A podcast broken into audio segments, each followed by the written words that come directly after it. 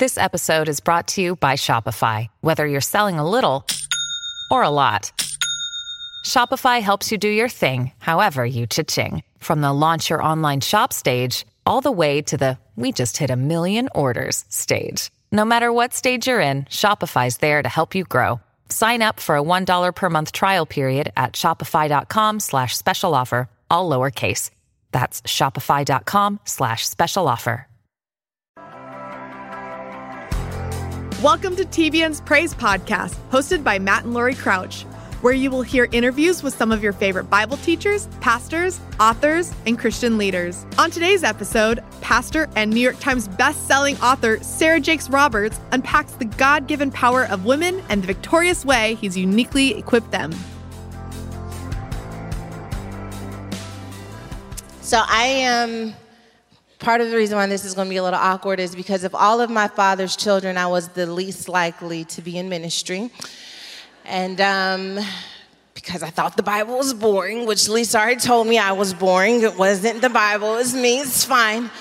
Um, but part of my mission in life is to make it less boring for people. And so I like to share ministry in a way that is relatable part of what I think God wants me to do, I'm just waiting for confirmation, is to create an Ebonics version of the Bible. I don't have a release yet, but I feel like it's going to happen before it's all said and done. In this Ebonics version of the Bible, I would just like jump right into the story, you know? So, like, Genesis would just begin with Eve just going and telling us how she messed it all up for everybody. but it's Ebonics, so she's got to say it in a way that we can understand. She would be like, in the West Garden of Eden, I was born, put out, and raised. By the Euphrates is where I spent most of my days. Chilling out, maxing and relaxing, all cool, till creeping little serpent came up and messed up my groove. It's Ebonics. It's going to be amazing. It's going to take off. You guys should pre order it on Amazon right now. Sell like hotcakes. Um, the only thing that I haven't quite figured out for my Ebonics version of Eve's story in the Bible is how I'm going to explain the beef that took place between her and the serpent. Because in the Ebonics version, I want to say that her and the serpent had beef, you know. Um, for those of you unfamiliar with beef, I'm actually not talking about filet. I am talking about a word that we use in some circles in culture that explains when you have a disagreement of sorts with someone. Yeah, I would say that they had beef, but I love the way the King James Version puts it. It says that they have enmity. Enmity is such incredible word. I looked up the definition because I wanted to share it with you. Enmity means the state or feeling of being actively opposed or hostile to someone or something. In Genesis 3 and 15, God says to the serpent, I'm going to put enmity between you and the woman, and that her seed will bruise your head, but your seed will bruise her heel. That word enmity, I love that word enmity. I'm going to read it one more time. It says, the state or feeling of being actively opposed or hostile to someone or something. And I don't know about you, but there are moments for me when I feel that enmity.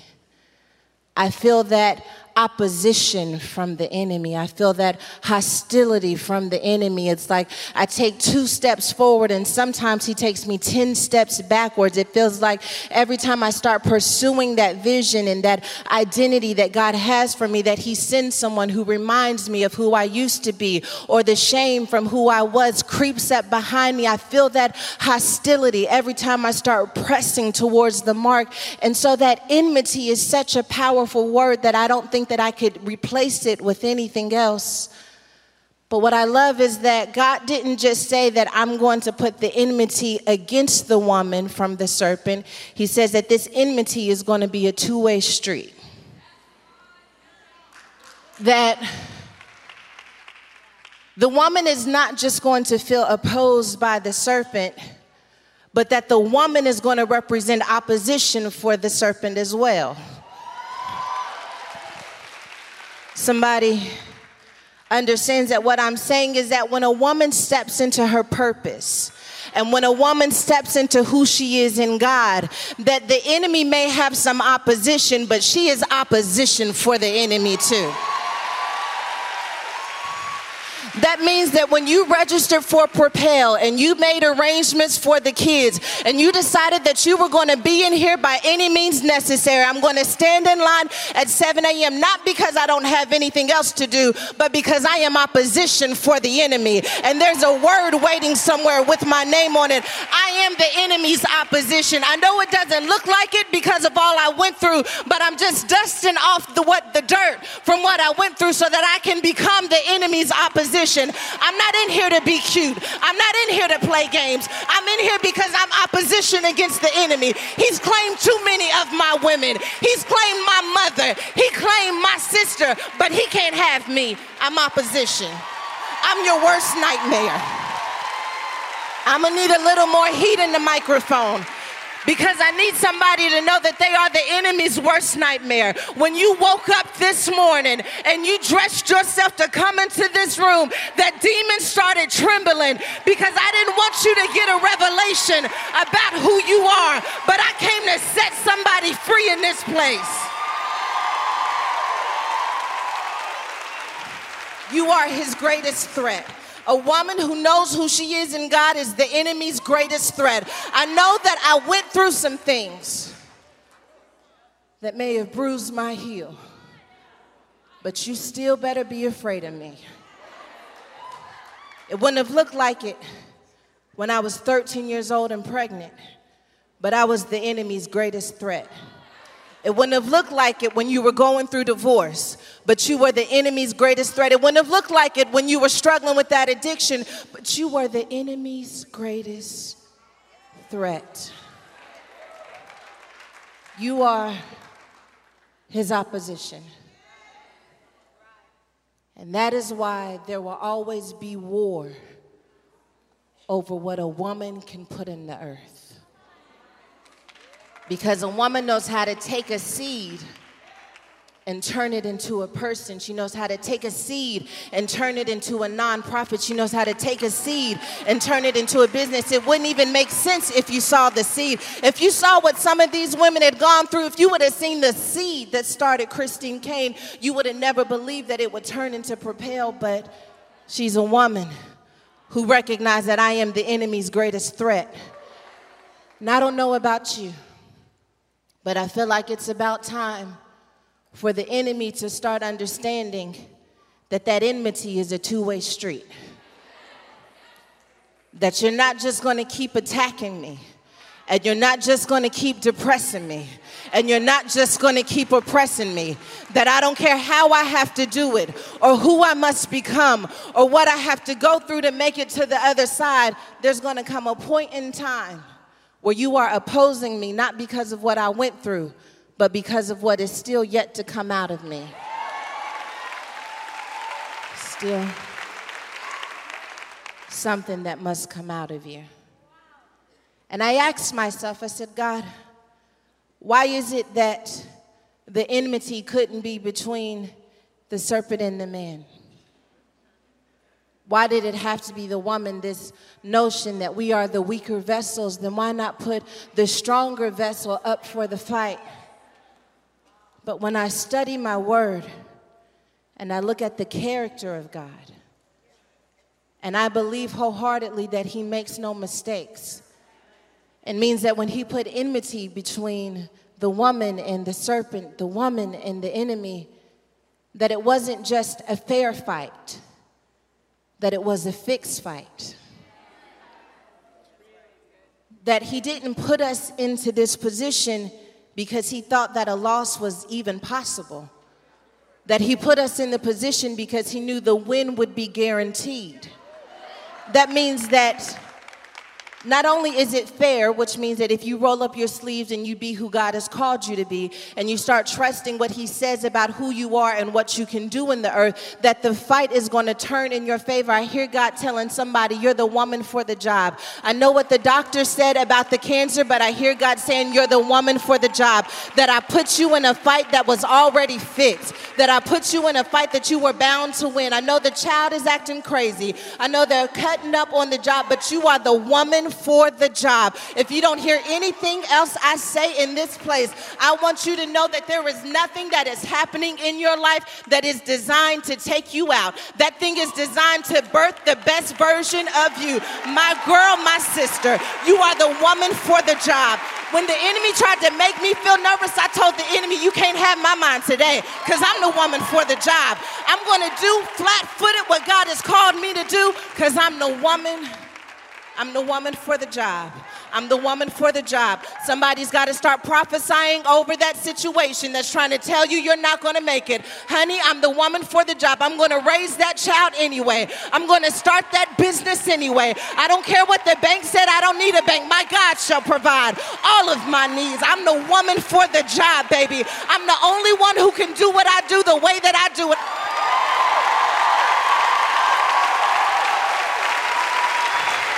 And you, you're the woman for the job. You're the woman for the job. I want to rebuke depression, trying to make you believe that you're not the woman for the job. I want to rebuke suicide, trying to make you believe that we would be better without you. I bind you, Satan. You have no power here. And when you attacked my sister, you attacked me. I'm the woman for the job. I know how to warfare for the woman who can't war for herself. I'm the woman. For the job. So, when we talk about positioning and the way that life has the tendency of putting us in positions that we don't always feel qualified for, I can't help but think about Mary and how God saw that she was the woman for the job, even though Mary initially didn't believe that she was the woman for the job. Man. I can relate to that. Someone says, Pastor, I want to believe that I'm the woman for the job, but if I'm honest, I don't feel qualified. I'm in position, but I don't feel qualified for the position I'm in. And the position is trying to make me believe that I don't have what it takes to make it to the other side. And for a moment, I want to glean some wisdom from Mary that I hope can help you in the position that God has placed you in. Because if we remember, God doesn't make mistakes. And if He called you into that position, no matter how overwhelming the position is, it's because He believes that you are the woman for the job. And so our task then becomes to ask God, what is it that you know about me that would have you place me in this position? Because if you place me in this position, then you know something about me that I don't know yet. And sometimes our greatest prayer should be, God, would you open up my eyes so that I can see who I am supposed to be in your kingdom? That I would not compare myself to everything that came before me or the things coming up behind me, but that I would trust that you place me in this position because no one else could do it like me but me. Mary teaches us that the most powerful thing that any of us can do when we have this feeling is to go anyway. Yeah. So Mary doesn't feel qualified, but she goes anyway. She goes not knowing how she's supposed to take this baby and turn it into a king. When the angel of the Lord appears to Mary, he tells Mary everything that that child is going to be. But she doesn't receive the promise in the form that God said that it was going to end up in. God, help me to say it. There are moments when we receive something from God that doesn't look like where it's going to end. Oh, I feel like that's a word for somebody. That you're looking at the baby wondering how the baby is going to become king. You're looking at the small thing, trying to figure out how is that ever going to become the big thing. God, you told me that I would be the one that would break the generational curse, but right now I look like every other generation that came before me. How am I going to take this small thing and turn it into a big thing? God, you told me that you would bless my business, but I can't even get the financing I need. God says, I didn't give it to you the, in the form that it's going to end up in. I gave it to you in the form that would grow you up into the person who could raise it into everything that it could be. I feel like somebody's got to get that down in your spirit. Do not despise the days of small beginnings, that it started off small so that you could grow with it. Because when you grow with it, it grows you up. When you grow with it, it grows you up. And so Mary teaches us the power of going anyway. She questions her ability initially, but ultimately, she chooses to trust God's plan for her life. Mary chose to just go anyway. Sometimes you have to just go anyway. God gives you what you need as you go. And sometimes we want all of the answers, and God, I want to know how you're going to do it. I'm not saying I won't go, I'm just saying, can you tell me exactly how it's going to happen? And God says, I'll tell you how it's going to happen when you start moving. Because God is looking for someone who He can order steps along the way. I feel like there's someone in this room that if God gave you all of the steps right now, that you would feel more in control than you actually are. When you go anyway, it is a sign to God that I don't have to have all of the answers. I just want to be where you tell me I am supposed to be. God, I don't know how you're going to do it in my marriage. I don't know how you're going to do it in my family, but I am going to go anyway. And when I go, you meet me where you told me you were going to meet me. When you go, God meets you. He's calling you to where He is. That's why we have to go because God calls you to where He is. And when we move in that direction, it is a sign to Him that we can be trusted. Because there are moments when God orders our steps, but we got to take them first. I got to forgive. I got to go anyway. I want to stay stuck in this bitterness. I want to stay stuck in this pain, but I can't stay here, so I got to go anyway. And Mary starts going anyway. And so some of you are wondering, okay, I'll go anyway. I'll do what God told me to do. I don't know how He's going to do it. I don't have all of the resources that I need in order to do it, but I want to go anyway. And so Mary teaches us a valuable lesson. And if you're taking notes, I want you to write this down because what Mary teaches us in those moments where we have to go anyway is that the power in going starts with you using what you know.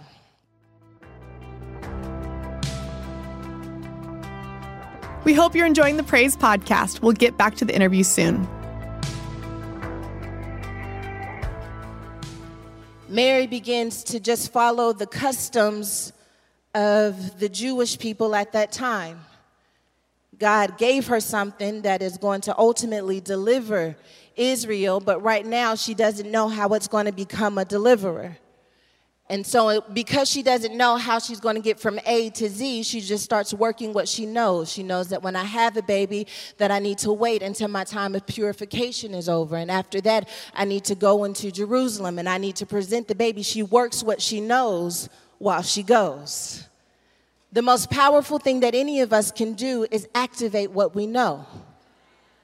Because when we activate what we know, it gives God permission to show us more and to teach us more.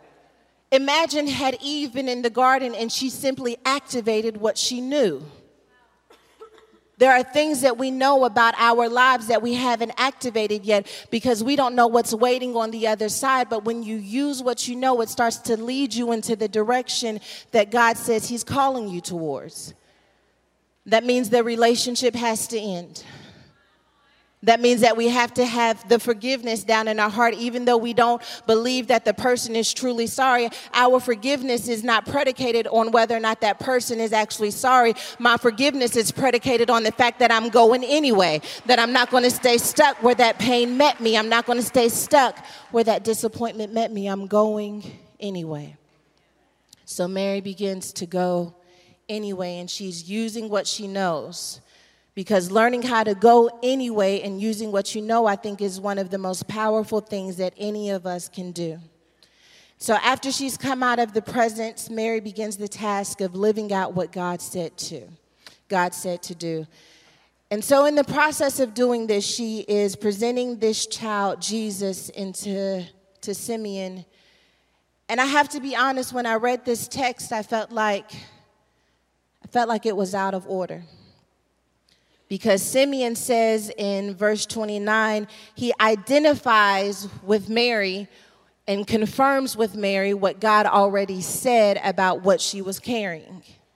She says, he says, Lord, now you are letting your servant depart in peace according to your word. For my eyes have seen your salvation, which you have prepared before the face of all peoples, a light to bring revelation to the Gentiles. Mary already knew all of those things, that that is what she was carrying, and that's who the child would become. So, in many ways, this is confirmation for her. But then Simeon says something that seems like it is contradicting what he just said.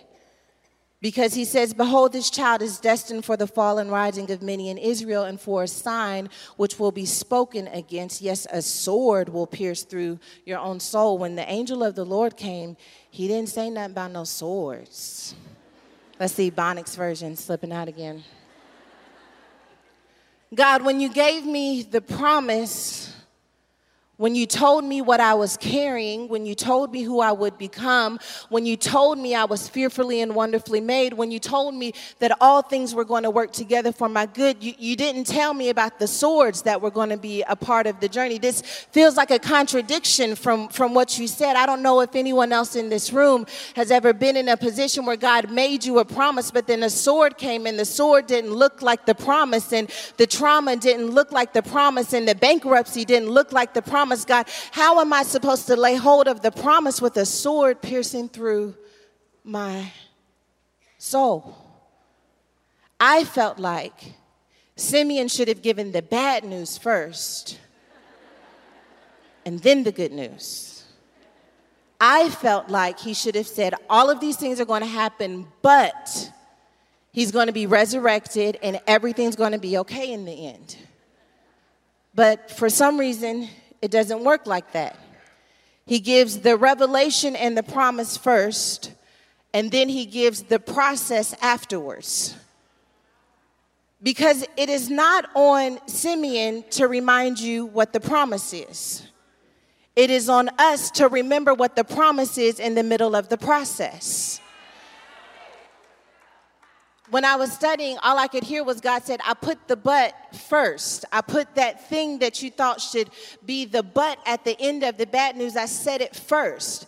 And then I started looking back over my own life and all of the moments where I felt like a sword was piercing through my own soul, where I was waiting for God to say, But this is going to work out in the end, and but you're going to be healed, and, and but all things are going to work together for your good. But God says, I'm not going to repeat what I already told you. I put the but first. And I just came to Fort Lauderdale, Florida to let somebody know that I know it took a lot for you to get into this room. And I know you're wondering how God is going to work it out, but I hear God saying I put the but first. That when I wrote in the scriptures that all things were going to work together for your good, I wasn't just talking about the people in the text, I was talking about the people who would hear my voice and follow what I said to do. That means that at the end of the day, the bet is still on. At the end of the day, the promise is still yes and amen. That means that no weapon formed against you will prosper. I put that in there first. I know you're looking at the weapon, but I'm telling you it won't prosper. I know you're looking at the depression, but I'm telling you the joy of the Lord is your strength. I know you're looking at the struggle, but I'm telling you that when it's all said and done, though He slays you,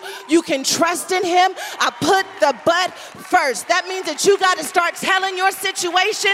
I know what it looks like, but I know what God said first. And I'm hanging on to what God said first in the middle of what's taking place. I don't let the middle shake me. I remember what God said first. God said I was fearfully and wonderfully made. God said that I was going to make it to the other side. God said that His Spirit would overtake me and it would show up right on time. I put the but, I put it first. So don't let this idea of the promise going through a hostile environment convince you that the promise doesn't exist anymore. Because that hostility, remember, is a two way street. And when we go silent, when we feel that hostility, it is one of the most dangerous things that we can do because then that hostility becomes a one way street. And we start feeding off of the images of our past and the statistics about women like us and girls like us because that hostility is a one way street. But all I wanted to do when I came here was to open up that other side of the street again and to give you permission to really be propelled for sure to give you permission to really be activated again, to give you permission to get back in position and recognize that God is still working in the midst of everything that is happening, that our God is still in control and that He is looking for a few good women. I know they did a movie about a few good men, but I'm telling you, according to Genesis 3 and 15, that He is just looking for a few good women who wouldn't mind letting hell know you picked the wrong woman. You picked the wrong family. You picked the wrong marriage. You picked the wrong child. This hostility is a one way street. I'm so sick and tired of the devil telling me who I can be and what I can do. You don't have no power here. When my Savior got on the cross, this hostility became a one way street. It's a two way street, baby. It's a two way street. And I want to prophesy that when you leave this place, that eyes haven't seen and ears haven't heard what God is going to do down on the inside of you, not so that you can look good, but so that He can look good. I'm looking for women who don't mind making their life my stage. I'm looking for some women who don't mind making their marriage my stage. I want to be your stage. I want to be a stage for the glory to fall. I want to be a stage for the spirit to fall. Everyone else can be scared when they read the news. That just makes me go harder because I recognize that everything the enemy is trying to use for evil, that my God is going to turn it around for good. How do I know it for sure? Because he picked a few good women from Fort Lauderdale, Florida, to go to war with him as only they can do. And that's why it had to be you because he needed a woman who would get so angry and get so tired at having their back up against the wall that when everyone else would lay down and lie, she would wake up one morning and say, You know what, devil? I've had enough of you playing with my mind. I've had enough of you playing with my finances. I've had enough of you playing with my marriage. I wish I had some women in this room who didn't mind saying, I don't mind going to war with the devil. I'm not afraid of darkness because I carry the light. I'm not afraid of dying a flavor because I am the salt of the earth. I need some women. Just one or two of you, really. Because one of us could chase 1,000, two of us could chase 10,000. I wonder if a hundred of us got together in this room and decided that the days of women being oppressed and silent are over. That I've got something to prophesy over these dry bones. And I won't close my mouth until everything that God has put in me comes out of me like fire. Shut up in my bones. They gonna make me preach in Fort Lauderdale, Florida. I promised I wasn't gonna preach, but now I'm starting to feel like it's some devils in this room. And I came to run some devils out of Florida. I came to run depression out of Florida. I came to make a woman get back in position and to take her rightful place. As a woman who has victory over the enemy, I got victory over that. I've got victory over addiction. I've got victory over cancer. I've got victory over everything that's been happening in my family. I've got victory over suicidal thoughts. I got victory over that. I know it doesn't look like victory. I'm telling you where it's going to end. You're looking at the middle, but I'm listening to what God said first. God said I was going to come out of this. God said that this thing wasn't going to take me out. I'm prophesying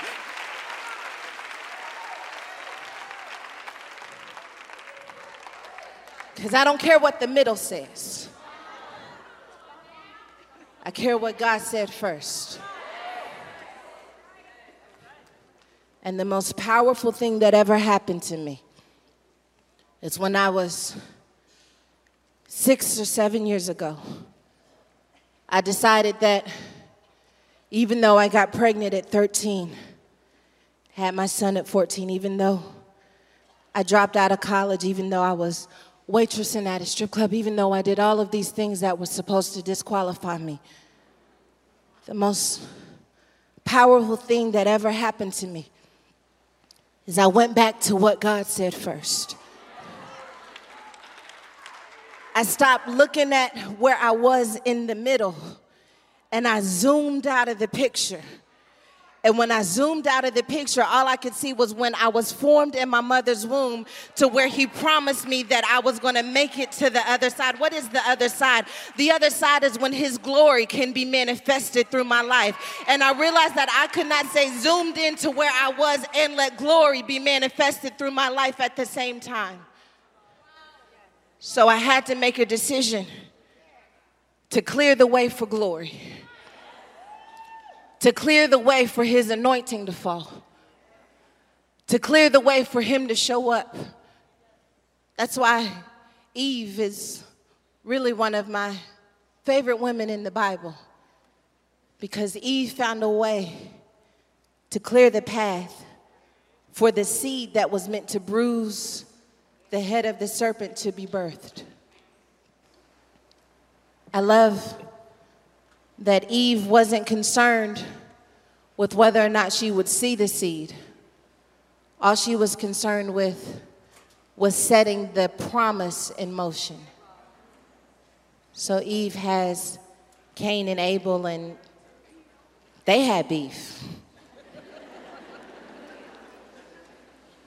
but she did not allow the fact that Cain and Abel did not look like the seed that would bruise the head of the serpent to keep her from still producing. She chose to keep on producing even when the thing that was supposed to be the seed or could have been the seed died. She said, if that seed didn't work, then there must be another seed. if I had time, I would preach a message called Throw Another Seed at It. Because there are moments in life when the first seed doesn't look like the seed that is supposed to be the seed, and we shut down altogether when God really just wanted you to throw another seed at it. Eve throws another seed at it through Seth, and Seth becomes ultimately the first line of redemption that would lead us to Jesus. So, all Eve decided to do really was not focus on whether or not she would see it, but whether or not she could do something that would just set it in motion. That's my prayer for you.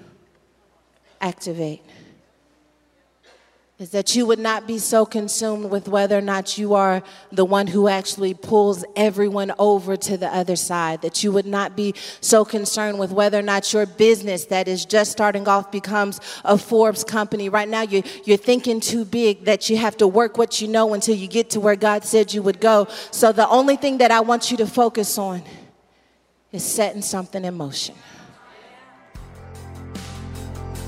Thank you for listening to this episode of TBN's Praise Podcast. If you enjoyed today's interview, be sure to subscribe to the podcast, share it with a friend, and consider leaving a review.